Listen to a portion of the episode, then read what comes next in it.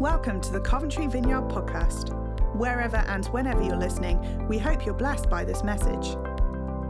If you want to find out more about our church or speak with someone about Jesus, head to coventryvineyard.org.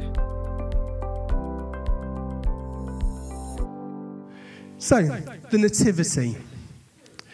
When you see that, this was something that somebody kind of cut out of wood and put outside a, a church somewhere. And I saw it online, and lots of people have commented on this kind of beautiful picture of the Nativity because it also looks slightly like something else. You know, when you kind of look at something and then you think, that kind of looks like something else. To me, it looks like nativity, but it also looks like two dinosaurs fighting over a watermelon. And once you've seen the two dinosaurs fighting over a watermelon, you cannot unsee it. Which might make you think, is that completely outrageous? And I've added in for effect, because I had so much time this week, um, the, you know, the meteor coming in, the extinction event of wiping out the dinosaurs. They're looking a little bit concerned. Um, and I just thought, you see that? You cannot ever see that again which is just genius. But maybe for you, as you're going into this next year, this year's ended, maybe there's a little bit of fear about something in your life that something bad's about to happen. That there's an event coming up and you're living in that kind of like, oh no, what's going to happen? Maybe there's anxiety, maybe there's depression, maybe there's fear, maybe there's a it's feeling like for you that it's the end of the world as you know it, and you are not feeling fine. Um, and you're thinking, okay, there's another Christmas. I should really love Christmas. But at the same time, it's like, let's just get it over and done with and then go into the next year. Um, and so, what I want to talk about today is joy to the world. And we're going to end this talk bit by singing Joy to the World. Okay, so that's kind of where we're going with this. And uh, I kind of stole that image from the kind of Planet Earth series. And if you've not seen the whole Planet Earth series, I've been watching the, the third one. It is amazing. Uh, I watched um, sort of a, a trailer thing of kind of a compilation of stuff. And I must admit, I was probably sleep deprived or something, but I was in tears. Just looking at just the beauty and the majesty and the splendor. And that joy to the world is not just joy to a bunch of humans, but there's joy to the whole world. And what does that look like for us? And we've already sang about it. We've sung about joy, we've sung about salvation. And I can't remember, did we sing about justice? But all those things, joy and salvation and justice, are all caught up in the story of Christmas. So if you've got a Bible, we're going to be in Luke 2 chapter 2. And we're also going to dip into Psalm 98. Okay, so if you've got your Bibles with you, if you've got actual Bibles, there's loads of actual Bibles. That's amazing. That's so cool. If you've just got your phone, don't feel left out. That's okay. Um, but in Luke chapter 2, verse 8 to 12, says there were shepherds living out in the fields nearby, nearby to Bethlehem. They were keeping watch over their flocks at night. And then we cue the song. But they're going about their day to day business. It's nighttime. They're probably getting settled down. They've counted all their sheep. Uh, everything's all sort of calm and quiet. It's kind of a silent night with a bit of um, sheep making noises and stuff. The thing about the shepherds is they were kind of rough and rowdy. They would often be ostracized from people not too dissimilar to some of you. Um, but they were sort of rough and rowdy, they were boisterous, they had a bad reputation because of their, their behavior. And what's about to happen changes their lives. They're going about their everyday business, and then in verse 9, and this is an actual painting from the actual time, it says, An angel of the Lord appeared to them, and the glory of the Lord shone around them, and they were terrified. But the angel said to them, Do not be afraid. I bring you good news that will cause great joy for all the people. In the message version, it says, I'm here to announce a great and joyful event that is meant for everybody worldwide. There's joy to the world coming. And so they're terrified, but, they're, but the angel's saying, No, don't need to be afraid. There is joy. And what's about to happen is going to change the world. They go on to say, Today in the town of David, a Savior has been born to you. There's the salvation message. Here's the Messiah, the Lord. And this will be a sign to you. You will find a baby wrapped in cloths and lying in a manger. Then it says, Suddenly a great company of the heavenly host appeared with the angel, praising God and saying, Glory to God in the highest heaven, and on earth peace to those on whom his favor rests. And I so appreciate the fact that when Nadine was leading worship earlier, it's like, let's just keep on singing uh, that, the, that hallelujah refrain and how our Lord God reigns, uh, and joining in with the angels. And I wonder, is that something that is in the kind of the back of your mind as you go through your everyday life. That there's this attitude of, no, God is reigning in my life. I don't see it all around me, but I'm part of what God is doing around the world. I'm part of a, a subversive kind of revolution to bring joy to the world and to be working for the kingdom of God. I think Joy to the World is probably my favorite um, carol. And it was written by Isaac Watts, who was kind of the noddy holder of his day, as you can see by the hairstyle. Um, who was uh, 1707, so what, 18th century or so. He was a poet, he was a wordsmith, he loved rhyming so much that as a child he had a habit of rhyming even um, when it annoyed other people. And it so annoyed his dad that his dad banned him from rhyming. Um, and he forgot about it one day. And so his dad was about to punish him, to which young Isaac declared, Oh, father, do some mercy take, and I will no more verses make, which probably gave him a good um, hiding or something. And then later on, he complained to his church leading father one day about the quality of the hymns. Um, and so his dad said, Well, you, you write some. And so he did. And so he wrote things like, When I survey the wondrous cross, not a bad hymn. Uh, he wrote, O God, our help in ages past, our hope for years to come, our shelter from the stormy blast, and our eternal home. And then he wrote Joy to the World. Joy to the world, the Lord is come. We won't sing it, I'm just going to read it. Let earth receive her king, let every heart prepare him room, and heaven and nature sing. Joy to the earth, the Saviour reigns. Let all their songs employ, while fields and floods, rocks, hills, and plains repeat the sounding joy. He rules the world with truth and grace and makes the nations prove the glories of his righteousness and wonders of his love. And so, for inspiration, Isaac went to Psalm 98. So, okay, we've left the, the shepherds are up on the hill, angels have come, there's joy to the world, kind of, they're kind of singing it in the background. It hasn't been written yet, but they know what they're doing because they're angels. And then you've got Isaac Watts, who's written Joy to the World, and then you've got Psalm 98. So, what I'd like to do is just kind of link up what's happening with the shepherds and the angels, and then Psalm 98. And Psalm 98 is, is an epic psalm. It's one of those kind of Exodus psalms. They're recalling uh, the liberation and the freedom that God brought the people of Israel out of, out of Egypt. And they're remembering that God's salvation is there for them. And so it says this Sing to the Lord a new song, for he has done marvelous things. His right hand and his holy arm have worked salvation for him.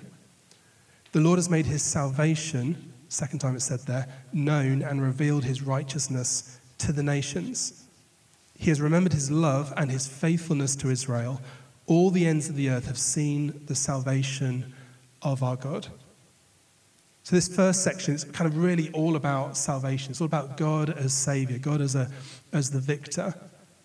That He's saving a group of people to be a people that will demonstrate His saving love and faithfulness to the world around them. That He's calling these people out of, of slavery He's saving them to live life as God would have them live it. They're receiving this, this gift of salvation, and then they're living in the light of this gift of what we would call grace. Or put another way, the way in is the way on. And so salvation always comes through grace. So the way in to the kingdom of God is always through grace. And the way on, living your everyday life, just like the shepherds were living their everyday life, is through grace. Paul writes about it in Colossians 2. He says, So then, just as you received Christ Jesus as Lord, continue to live your lives in him.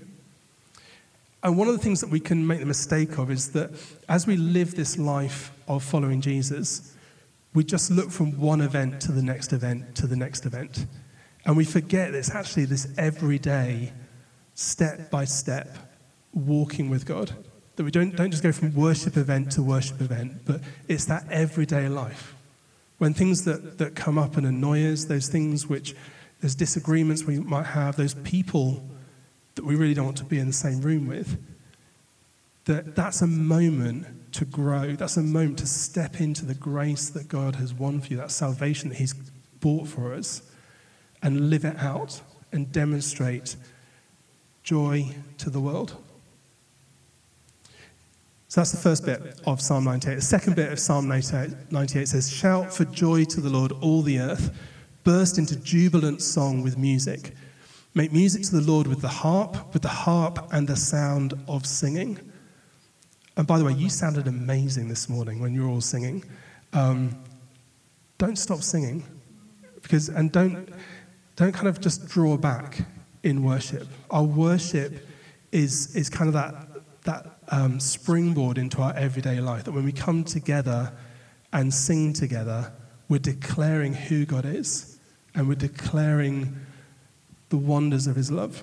So, with trumpets and the blast of the ram's horn, shout for joy before the Lord the King. Now, we don't do a lot of shouting, we don't actually do that much clapping. And I want to kind of release you into the ministry of clapping because we don't really do it very often. Thanks, Gwen. I knew that we, nothing would really hold you back from doing a bit of clapping. But this, this part here is kind of saying all the other nations are joining in. The people of the earth, the people of God, are a people of joy. And I think sometimes we forget the joy of salvation. We forget that we are to be people that demonstrate joy to the world. And then the next bit goes into Planet Earth 3 territory, or 2 or 1. Let the sea resound and everything in it. The world and all who live in it. Let the rivers clap their hands. I took that photo in the summertime, and I hadn't really thought about what rivers clapping their hands was like until I sat next to that waterfall and it sounded like applause. I don't know if you've ever heard a waterfall going, it sounds just like applause. And it's like, oh, that's like the river clapping its hands. And I hadn't, I know, throw that in for free. So let the rivers clap their hands, let the mountains sing together for joy. There's a bit in one of uh, the episodes of Planet Earth 3 where the, the sand dunes and the wind is blowing over the sand dunes, which are like as the size of mountains. And it's like they're singing. There's this, this beautiful, harmonious music with the wind blowing over the sand dunes. It's like, let the mountains sing together for joy. Let them sing before the Lord, for he comes to judge the earth. There's the justice. He will judge the world in righteousness and the peoples with equity. And so these shepherds up on this hill, they probably knew this stuff because this was a psalm that would be sung quite often uh, with the people of Israel, remembering what God had done, and they're desperate for God to do it again. They're desperate for God to bring the salvation that was promised. And in this psalm, it's not just a group of people that are singing joy to the world. It's not just a bunch of people, you know, shouting and nations. It's the whole of creation joining in, declaring the wonders of his love. And that's what Isaac Watts was trying to get across when he wrote Joy to the World That it's not just us singing, it's the whole world declares the wonders of his love. I think we forget that. I And I could go off into my kind of environmental biology background and kind of talk about um, a whole load of stuff. I'm not going to do that. But I wonder what is our, our thoughts about our responsibility to the world that we're in? Because I think for sometimes we just completely ignore it. And we're not really kind of like aware that the creation around us declares something of God's beauty. And we have a responsibility. Maybe more on, that another time. So these shepherds, they've been told to go into Bethlehem to go and see this child. And it says in Luke 2, verse 15, when the angels had left them and gone into heaven, the shepherds said to one another, Let's go to Bethlehem and see this thing that has happened, which the Lord has told us about. So they hurried off and found Mary and Joseph and the baby, who was lying in the manger. When they'd seen him, they spread the word concerning what had been told them about this child. And all who heard it were amazed at what the shepherds said to them. They see something and they can't withhold their joy. They're shouting about it. This boisterous, rowdy bunch of shepherds. They're going through the streets. They're, they're probably singing Go Tell It on the Mountain or something. And they're going out there and they're telling everybody about what they've seen. There's something infectious about the, the joy of what happens at Christmas. And we just go from one Christmas to another. And I wonder whether we actually are declaring the joy of what it means when Jesus steps in as a, vulnerable, as God steps in as a vulnerable baby. And actually we put turn to together. It's like this is salvation, this is joy, this is justice, this is righteousness in, in action, this is grace, this is mercy, this is love, this is what the whole world is waiting for. Paul talks about how the whole world is groaning with anticipation, uh, wanting to see the, the sons and daughters of God sort of make a stand. So the shepherds returned, glorifying and praising God for all the things they had seen, which were just as they had been told. And so, what I'd like to recommend for you for this Christmas is to have the courage to talk about the things that you've seen and heard, to talk about how God has changed your life. And if you've not experienced the salvation, the, the life changing love of God, the grace of God, then this is a great opportunity today to say, Jesus, I accept that free gift of what you came to this world for. I want salvation. I'm terrified of what's coming next. And I want to step into your life saving love and grace, your redeeming grace to share what you've experienced and to also to find joy in the ordinary. Because there's something about the shepherds. They go and they see a family, they see a baby in a, in a manger, and they find joy. Obviously, this is extraordinary. But I think for us, there's also seeing joy in the ordinary. Um, the writer and infamous TED talker, uh, Brené Brown, said, Joy is not a constant it comes to us in moments, often ordinary moments. And I wonder whether there's that sort of everyday life, those ordinary moments where you can find joy in those everyday moments of life. She says sometimes we miss out on the bursts of joy because we're too busy chasing down the extraordinary moments. Other times we're so afraid of the dark, we don't dare let ourselves enjoy the light. Do you remember that phrase? Those living in darkness have seen a great light. We don't dare let ourselves enjoy the light. She says, A joyful life is not a floodlight of joy. That would eventually become unbearable. I believe a joyful life is made up of joyful moments gracefully strung together by trust, gratitude, and inspiration. Are you trusting in God for salvation? Are you trusting in God for His grace and His love? Is your belief and your faith built on that trust in Him? Is there, is there gratitude in your life? I think this whole time of year is a wonderful time just to kind of look back over the year. I think American guys actually have, and girls, um, have it right when they have that whole Thanksgiving thing. When they look back and say, This is what I'm thankful for. And I wonder for you, when you're sitting around the Christmas table, maybe to share, what am I thankful for for this year? Or over New Year's, as you look back over the year, what am I thankful for? What, what am I, where is there gratitude? And then inspiration. Are you allowing, or for us, it would be the Holy Spirit inspiring you to live life that's full of wonder and full of joy? Brené Brown says this says, We are hungry for more joy because we are starving from a lack of gratitude. There's such a link between gratitude and joy. If you want more joy in your life, start learning the spiritual discipline of gratitude.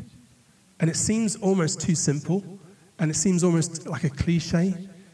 But I think the more we are grateful for things, the more we give thanks for things, the more we declare what we've seen and heard of what God's done in our lives, that's where joy becomes uh, uncontainable.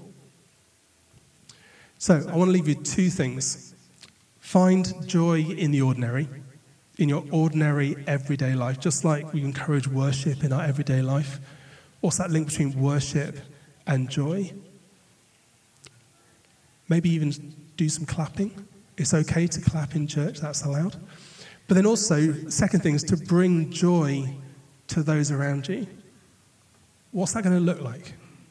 What does it look like to be a person of joy? Because remember, joy is not just um, dependent on circumstances around you. Happiness is. Happiness is like, well, I'm going to, things around me, circumstances are going to make me more happy, or food, or whatever it is. But joy is something deeper, something that's kind of hidden, which erupts every now and then. What does it look like to bring joy to those around you? To be a person who speaks joy and grace and mercy and love and forgiveness, to be a person that is following Jesus.